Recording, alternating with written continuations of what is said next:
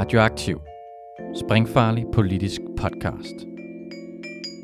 Følg os, like os, del os, læn dig tilbage og nyd en frisk blandet cocktail af skarpe vinkler, dybtegående analyser og farlige debatter.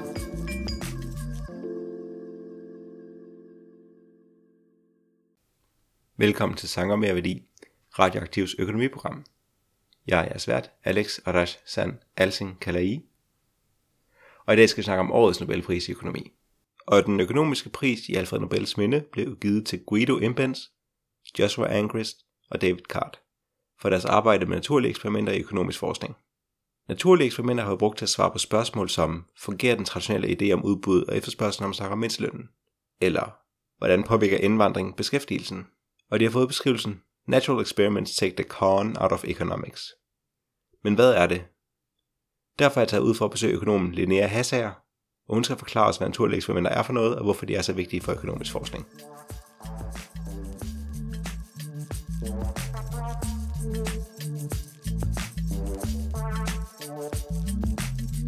Velkommen til, Linnea. Kan du ikke lige starte med at beskrive dig selv? Jo, øh, jamen, øh, jeg hedder Linnea. Øh, jeg har en Ph.D. i økonomi fra Københavns Universitet, hvor jeg er ansat som postdoc. Øh, men her til december, der starter jeg på University College London øh, som postdoc. Øh, og jeg forsker i øh, migration og arbejdsmarkedet. Så blandt andet sådan noget med, hvordan kan man integrere flygtninge øh, i, i samfundet, i det land, hvor de kommer til. Øh, men jeg har også lidt, kigget lidt på, øh, hvordan migration påvirker øh, modtagerlandet. Øh, ja. Ja, og tillykke med at komme til London. Nej, tak.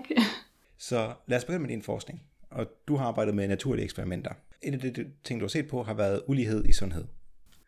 Hvor hvis man ser på fordelingen af sundhedsproblemer i forskellige nabolag, øh, i forhold til deres indkomst, så vil man se, at der er en sammenhæng mellem, at folk i fattigere nabolag også typisk har flere sundhedsproblemer. Nu kan man fristes til at konkludere, at det er fordi, at fattige nabolag forårsager sundhedsproblemer. Men det er ikke nødvendigvis en gyldig konklusion. Hvad er problemet med den form for logik? Ja, men problemet er, at vi ikke bare automatisk kan konkludere, at, at nabolaget påvirker ens sundhed, fordi du kunne også forestille dig, at folk med dårlig sundhed, de klumper sammen i øh, de her fattige områder, måske fordi de på grund af deres dårlige sundhed klarer sig dårligere på arbejdsmarkedet, og så er de simpelthen kun råd til at bo i, i de her dårligere områder. Øh, og så kunne vi så komme til at fejlslutte, at det er området, der påvirker deres sundhed, hvor det i virkeligheden er deres sundhed, der har gjort, at de er flyttet til det her øh, område. Yes, og det er så her, din forskning kommer ind i spillet. Sammen med Mia Jørgensen, så har du forfattet artiklen Sick of Your Neighborhood, hvor I betragter fordelingen af flygtninge i forskellige danske zoner som et naturligt eksperiment, fordi det åbenbart kan beskrive noget den her årsag-virkning, der foregår. Hvad er et naturligt eksperiment? Jamen, øh, et naturligt eksperiment. Så, så i økonomi er, kan det tit være svært at lave øh, rigtig kontrollerede eksperimenter, fordi vi, vi ser på mennesker, øh, så det kan dels være lidt uetisk at lave, øh, lave eksperimenter med dem, og det kan måske slet ikke lade sig gøre. Øhm, så, så det man tit kan gøre brug af, det er sådan et naturligt eksperiment, der opstår, Øhm, og præcis med de her flygtninge som et eksempel, jamen så er de blevet fordelt øh, tilfældigt øh, til forskellige områder i Danmark, Øhm, uden at det egentlig var meningen, at man ville sætte dem ind i nogle fattige og nogle rige områder, og så se, hvordan det påvirkede deres sundhed. Øh, de er blevet fordelt til de her områder, fordi at man ville, øh, Øh, ville fordele flygtninge proportionalt med, øh, med befolkningen i forskellige kommuner i Danmark. Øh, men man vidste ikke ret meget om de her flygtninge, da man fordelte dem, så vi er endt med, at øh, folk er blevet mere eller mindre øh, tilfældigt fordelt øh, til de her områder. Og de her områder har sådan nogle karakteristika, øh, som den her population af flygtninge bliver udsat for. Øh, og så har vi jo faktisk nogen, vi kan sammenligne, øh, hvor vi ikke er bange for, at de har øh, at de er selekteret ind i bestemte områder, på grund af for eksempel deres øh, sundhed eller indkomst. Mm. Så det er et eksempel på, på et naturligt eksperiment. Ja. Øhm. Og I konkluderer så, at der rent faktisk er en årsagssammenhæng at spore, øh, hvor boligområdet påvirker ens sundhed. Hvilken sammenhæng er der, og hvor stor er den? Jamen, så det vi kan se er, at øh, de flygtninge, der er blevet allokeret til den, den fattigste tredjedel af området, de har en øh, signifikant øh, dårligere sundhed 19 år efter, at de er kommet til, til landet. Øh, og forskellen mellem øh, dem, der er kommet til den øh, fattigste tredjedel af sovne, øh, i forhold til dem, der er kommet til den rigeste øh, tredjedel af sovne, øh, er omtrent øh, 5% større, større sandsynlighed for at øh, have en livsstilsrelateret sygdom. Og det er sådan noget som diabetes og overvægt øh, og så videre. Øhm, 5% eller procentpoint? 5%, ja. 5%. ja. Øh, så de 5% det er i forhold til, hvad kan man sige, øh, gennemsnittet for hele populationen. Mm. Øhm, ja. Og hvordan kan man så forklare det her? Handler det om jobmuligheder eller adgang til sundhed? Eller... Ja, men det har vi så også prøvet at undersøge, hvad, hvad skyldes øh, de her forskelle, som vi kan se i deres sundhed. Så, så først og fremmest er det jo så meget oplagt at undersøge, om er det fordi, at de har bedre jobmuligheder, og det derigennem kan påvirke deres sundhed. Øh, og det vi finder er, at der er faktisk ikke nogen forskel på, hvordan de klarer sig på arbejdsmarkedet. Der er ikke nogen signifikant forskel på, om de har et job, hvor meget de arbejder, hvor meget de tjener, øh, hvilken type af stilling de er i. Så det ser ikke ud til, at det går igennem arbejdsmarkedet. Det er ikke sådan, at dem, der er landet i de rigeste områder, de har bedre øh, jobmuligheder, og det, derfor klarer de sig bedre på arbejdsmarkedet og har bedre sundhed. Det ser ikke ud til at være det. Øh, det næste, det er så det her med, at der er forskel i, i sundhedstilbud. Øh, så generelt i Danmark er der jo ikke så stor forskel i de sundhedstilbud, som, som der er. Øh, dels fordi, at altså sådan, det er jo gratis at gå til lægen, øh, men der kan selvfølgelig godt være nogle små forskelle. Øh, selv inden for Danmark, altså skal du rejse en længere distance for at komme til lægen, mm. hvis du bor på landet i forhold til en, en by, eller er du et sted, hvor der bare ikke er øh, nogen, øh, nogen læger. Øh, så derfor har vi også prøvet at, at tage højde for det, ved at, at kontrollere for, om man øh, bor øh, på landet eller i byen, eller vi har set på, hvor mange læger der er per patient øh, i den kommune, hvor du er. Øh, og det ser heller ikke ud til, at det er det, der ligesom kan forklare de her sundhedsforskelle, øh, vi ser på tværs af nabolag. Øh, så det, som vores, øh, som vores resultater indikerer, det er, at det, der har meget øh, stor betydning for, for din sundhed, jamen det er simpelthen karakteristika ved det sådan lille bitte nærområde, som du er blevet allokeret til. Så det kan dels være, hvordan dine naboers sundhedsadfærd er. Altså motionerer de, øh, spiser de sundt osv. Vi kan ikke måle det her specifikt. Øhm, og, og så dels øhm, sådan nogle, øh, hvad kan man sige, med, med, øhm, nogle karakteristika af området, så om der er adgang til en park, eller gode sportsfaciliteter, øh, er der nogle øh, forretninger, hvor du kan købe sund mad, eller er der mange fastfoodsteder og sådan noget. Øh, og det, vores, vores resultater indikerer, at det er de her øh, sidstnævnte ting, som har ret stor betydning. Altså sådan de meget, meget lokale område øh, øh, har stor betydning for din sundhed. Ja, og det har man så målt ved, at I har skiftet mellem at se på et helt nabolag, og så se på mindre og mindre områder af, hvor de bor, eller hvordan har I gjort det? Ja, så, så vi kan ligesom karakterisere nabolag på forskellige måder. Så sådan det største niveau er at sige, en kommune, det er et nabolag. Så kan vi snævre det ind og sige, at et sovn, det er mindre end en kommune, det er dit nabolag. Og øh, sidst men ikke mindst, så kan vi så faktisk kigge på folk, der bor i den samme opgang, og sige, det her, det er dit øh, lokale nabolag, så det er dine naboer, dem der bor nedenunder, eller ovenover, eller siden af. Øhm, og I går også ud øh, til den samme park. Øhm, og vi kan se, at de her effekter, vi estimerer, de bliver større, jo mindre øh, øh, nabolaget er. Øhm, så det indikerer ligesom, at vi måler mere præcis, hvad det er, du er udsat for, når vi bruger de her små, øh, de her små områder. Øh, og, og det, ja, det viser jo så, at, eller det indikerer i hvert fald, at, at det er øh, dine naboers adfærd og øh, sådan meget lokale karakteristika, og ikke overordnet sundhedstilbud, som der kan være i kommunen. Jeg lader også mærke til, at I beskrev, at den effekt, I så kunne måle, den var stærkere for kvinder end for mænd. Hvad skyldes det? Det kan vi ikke sige sådan definitivt, øhm, men, men det, øh, en forklaring kunne være, at øh, kvinderne har lavere arbejdsmarkedsdeltagelse. Det er noget, vi ved, det kan vi se i data. Øh, de er ikke i så høj grad på arbejdsmarkedet, de her flygtningekvinder. Så det kunne jo være, at de faktisk brugte mere tid derhjemme, og derved var mere eksponeret over for deres naboer og for lokalområdet. Øh, så det kunne være en mulig forklaring. Og øh, nu mangler jeg selvfølgelig også lige spørge, hvor meget større er den effekt for kvinder? Øh, som jeg husker det, så har de øh, en effekt, som er 1,7 procentpoint større øh, end, end mændene. Ja. Indtil videre der har du sådan givet en beskrivelse af, hvilken sammenhæng I nu kan måle som forsker. Hvis du nu skulle skifte hat til at være en politisk borger, der sådan har lært det, du nu ved fra din forskning, er der så nogle øh, policy-tiltag, man kan anbefale ud fra det her? Altså jeg vil sige, ud fra det her studie, er det svært at komme med sådan meget konkrete policy-forslag. Øh, så det vi kan sige er, at der er faktisk en sammenhæng mellem, en kausal sammenhæng mellem det område, du bor i, og din sundhed. Så det giver mening at prøve at sætte ind. Øh, det er ikke bare, fordi folk er selekteret ind i områder. Øhm, og dernæst så, så tyder det på, at man kunne forbedre sundheden ved at sørge for, at der er nogle gode faciliteter til rådighed. Gode idrætsanlæg, øh, sportsklubber, øh, adgang til sund mad, øh, og dels prøve at sætte ind over for øh, populations- eller befolkningens øh, sundhedsadfærd i de her områder, fordi at den kan blive transmitteret øh, mellem naboer. Øh, og sidst men ikke mindst, så øh, kunne man jo også overveje, om det er en god idé at boligplacere flygtninge i de her øh, fattige områder. Vi ved i forvejen, at det er en population, som har nogle helbredsproblemer, øh, så måske er det ikke en særlig smart idé så at boligplacere dem i fattige områder, hvor vi ved, at de vil så mm. få forværret deres helbred.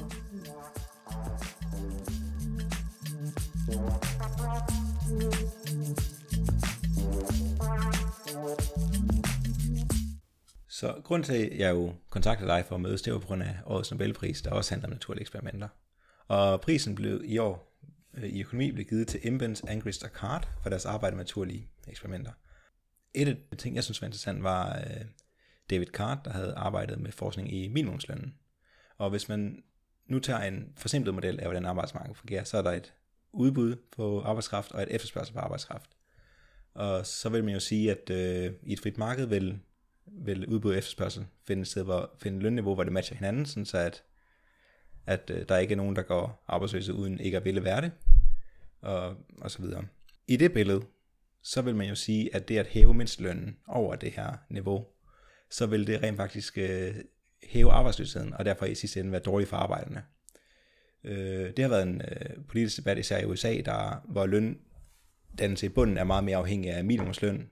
Øh, men det har været svært at øh, kunne lave målinger på det, fordi at hvis man ser på, et, på en delstat i USA, der har hævet eller sænket minimumslønnen, så har det også været det her problem med, at, med at man ikke ved, om hævning og sænkning kommer på grund af nogle ting, der foregår i arbejdsmarkedet.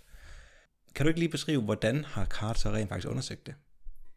Jamen, øh, David Carter har jo et meget sådan kendt studie tilbage fra 90'erne, hvor øh, han sammen med sin kollega Kruger har øh, set på øh, øh, to stater, Pennsylvania og New Jersey, hvor at den ene stat så hæver mindsteløn, og den anden ikke gør. Og de her to stater ligger jo øh, tæt op ad hinanden, og folk pendler på tværs af grænser og sådan noget. Øhm, og så har de så øh, surveyet en hel masse fastfood øh, steder, jeg mener det var fastfoodsteder, øh, for at se, hvordan har det så påvirket deres øh, efterspørgsel efter arbejdskraft. Øh, og så har de fundet ud af, jamen i New Jersey, hvor øh, mindsteløn blev hævet, der skete faktisk ikke noget med arbejdsløsheden. Der var ikke nogen signifikant øh, effekt på arbejdsløsheden.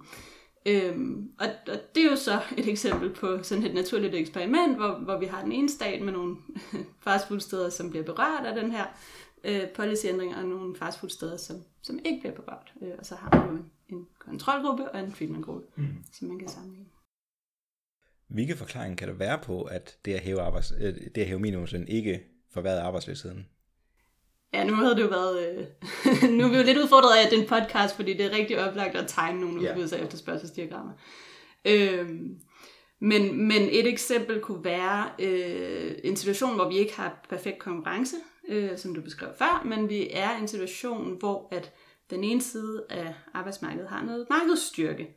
Så det kunne være arbejdsgiverne i det her tilfælde, som man så kalder en monopsonist. Øhm. Folk kender måske termen monopol, monopolist, der er en øh, sælger, ja. mens monopsonist så er en køber.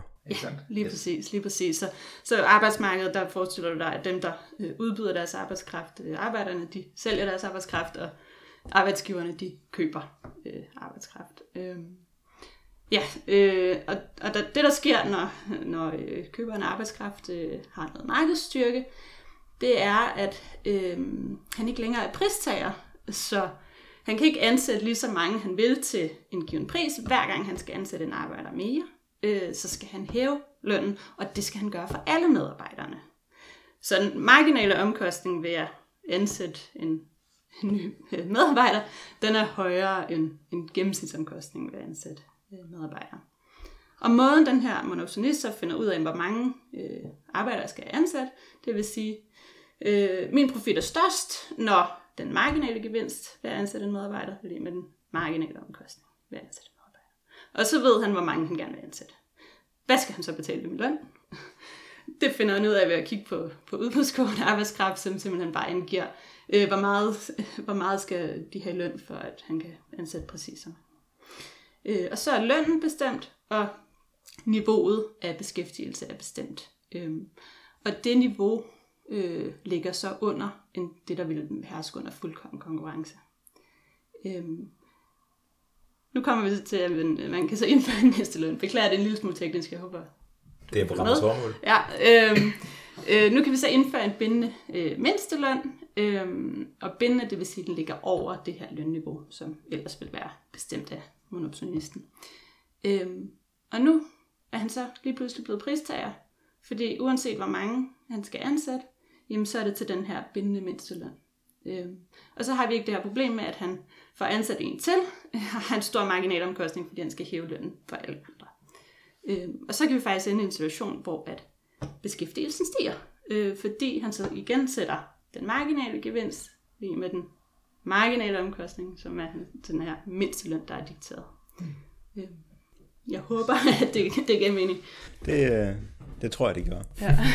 så det er jo et eksempel på, hvad, hvad Nobelprismodtagerne har øh, fået deres pris for, øh, af det forskning, de har lavet. Der er, var det Imbens øh, og Anguist, der fik den anden for, øh, der, der, de to andre for deres arbejde med immigration og, og beskæftigelse. Eller var det også Card? Øh, Card har i hvert fald lavet en masse med immigration også. Yes. Øhm. Og det lader jeg mærke til, det her du også. Ja. Skal vi ikke sige, at øh, vi kan beskrive din forskning, og så er det cirka samme metoder, som de har brugt? Øh, jo, altså de, de har i hvert fald øh, banet vejen for alt det, jeg sidder og laver, fordi ja. jeg bruger jo metoder, som, som de har været med til at, at udvikle. Øh. Yes. Så du har også øh, i en anden artikel set på spørgsmålet, betyder høj indvandring i et område, at, at øh, de at folk bliver mere arbejdsløse, fordi at der er, forestiller vi os, en begrænset mængde arbejdspladser, der kan tages af enten indvandreren eller den lokalboende. Og det, det har du også studeret i et uh, review-artikel. Ja, så der har vi faktisk ikke selv brugt nogle af de her sådan øh, banebrydende øh, mikroøkonometriske metoder, men vi har samlet øh, effektestimater fra en række studier, som netop har estimeret effekten af indvandring på øh, beskæftigelsen. Øh, og så øh, helt sådan groft, så kan man opdele det i to typer af effekter. Øh, så der er dem, der kigger på, øh, på sådan den, den gennemsnitlige effekt, så når du har noget indvandring, så øh, er det jo direkte konkurrence med, med de øh, arbejdere, som ligner dem mest. Øh, men der kan også være nogle komplementariteter med andre typer af, af arbejdere i økonomien.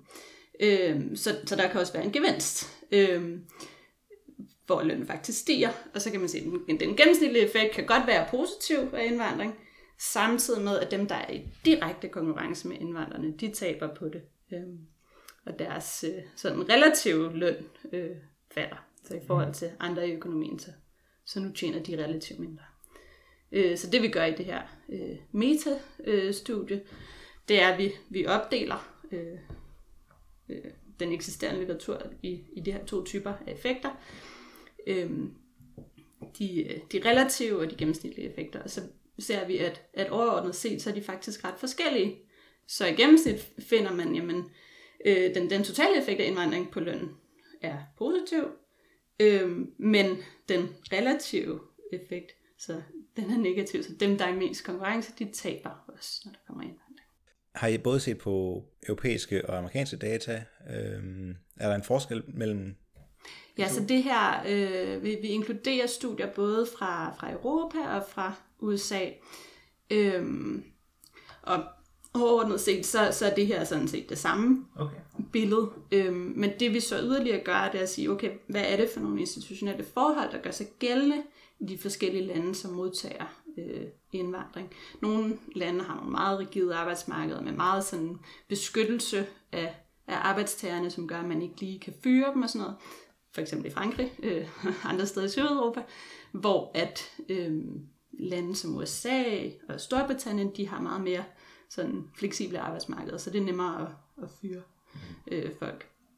Og det man så kan se er, at øh, de her totale gevinster af indvandring, de er størst i de lande, der har de mindst rigide systemer, fordi økonomien hurtigere kan omstille sig, så øh, folk kan flytte rundt til nye øh, jobs, øh, og på den måde kan man ligesom få mest muligt ud af, af den indvandring, der har været. Hvorimod, øh, hvis vi kigger på lande som øh, i, i Sydeuropa, som har de her meget rigide arbejdsmarkeder, jamen så kan økonomien ikke omstille sig så hurtigt, så man får ikke øh, på samme måde glæde af indvandring, men omvendt, så dem, der så er i sådan, den mest direkte konkurrence med indvandrerne, de taber ikke så meget. Deres relative lønninger falder ikke så meget, fordi de så er beskyttet i deres jobs. Og hvor ligger Skandinavien så i det her mellem at være meget rigid og meget fleksibelt?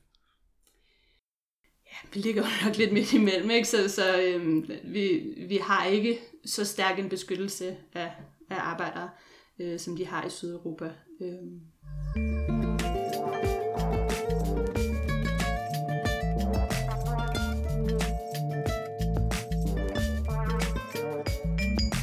Hvis vi går tilbage til øh, det her med mindsteløn og sådan noget. Cart lavede meget af sin forskning sammen med Alan Kruger, en økonom, der øh, han gik selvmord for to år siden, tror jeg. Og mens Cart, han, øh, han var så kanadier, var han ikke? Jo. Eller er han? Ja, ja, han er. Og han har holdt sig meget til sig selv sådan politisk, mens at øh, hans kollega Alan Kruger har været meget politisk aktiv øh, i det demokratiske parti, og han har brugt meget af, mange resultater fra den her type forskning til øh, politisk arbejde og, og eksempler øh, til at argumentere for, hvordan demokraternes form for meget milde socialdemokratisme vil øh, rent faktisk være fordelagtig for økonomien, fordi det har positive effekter og ikke kun negative effekter, som republikanerne mener, at regeringsindblanding altid har.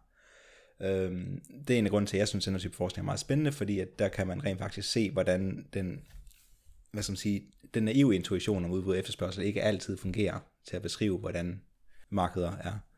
Øhm, men jeg hørte for nylig en podcast med Adam Tooze, den her økonomihistoriker, øh, som havde en sådan kritik af fokuset på øh, naturlige eksperimenter og, og tror det var for to år tilbage, der handlede om øh, randomized control trial, som er, hvor man rent faktisk aktivt går ind og laver randomiserede forsøg og sådan noget. Og han havde den kritik, at the real issue is what price we pay from the incredibly sharp and intense focus on methodology and precision of causal identification in the last couple of decades. Because often what it forces social scientists to do is narrow the question they ask. They may, in other words, have a great answer, but have a very precise answer to a very small question in the end. Og det er blevet et meget langt spørgsmål, men det jeg egentlig frem til er, kan du genkende den her kritik, at der måske er kommet en meget uproportionelt stor fokus på, hvad vi kan og mindre fokus på, på store tendenser i samfundet, man ikke kan kontrolforsøge sig ud af, fordi det er simpelthen for strukturelle. Altså, jeg synes egentlig, det er en, en valid pointe, det her, men så har vi noget, der er meget øh, velidentificeret. Vi kan sige sådan med rimelig stor sikkerhed, at der er den her kausale sammenhæng. Men spørgsmålet er så,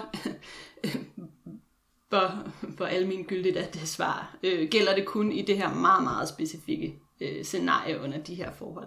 Og, og det er selvfølgelig en helt valid pointe.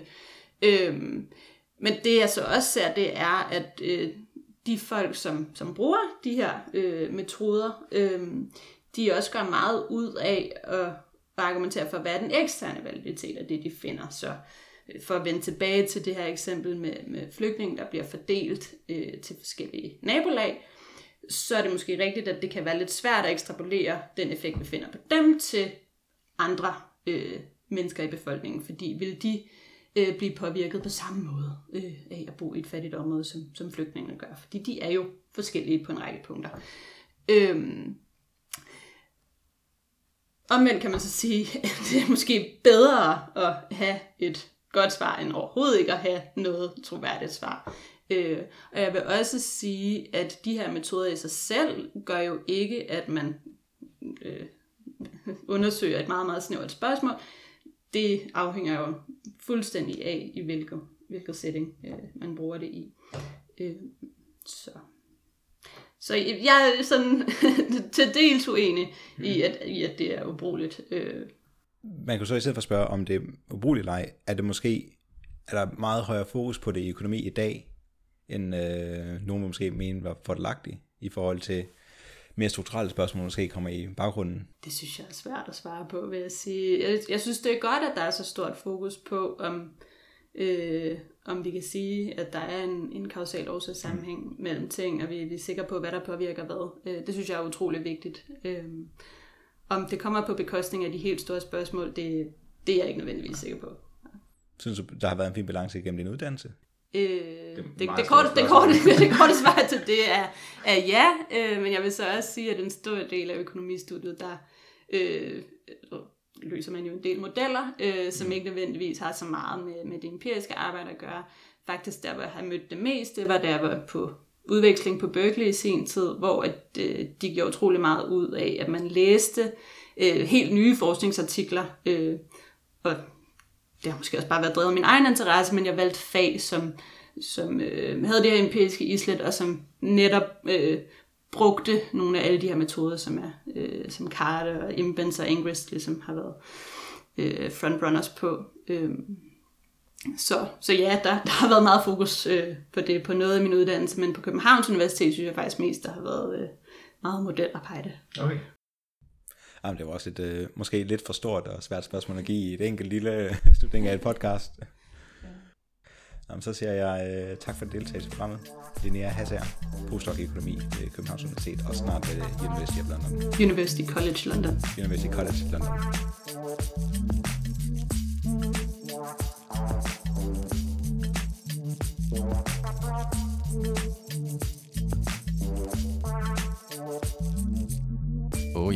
Inden du smutter, husk nu lige at følge Radioaktiv.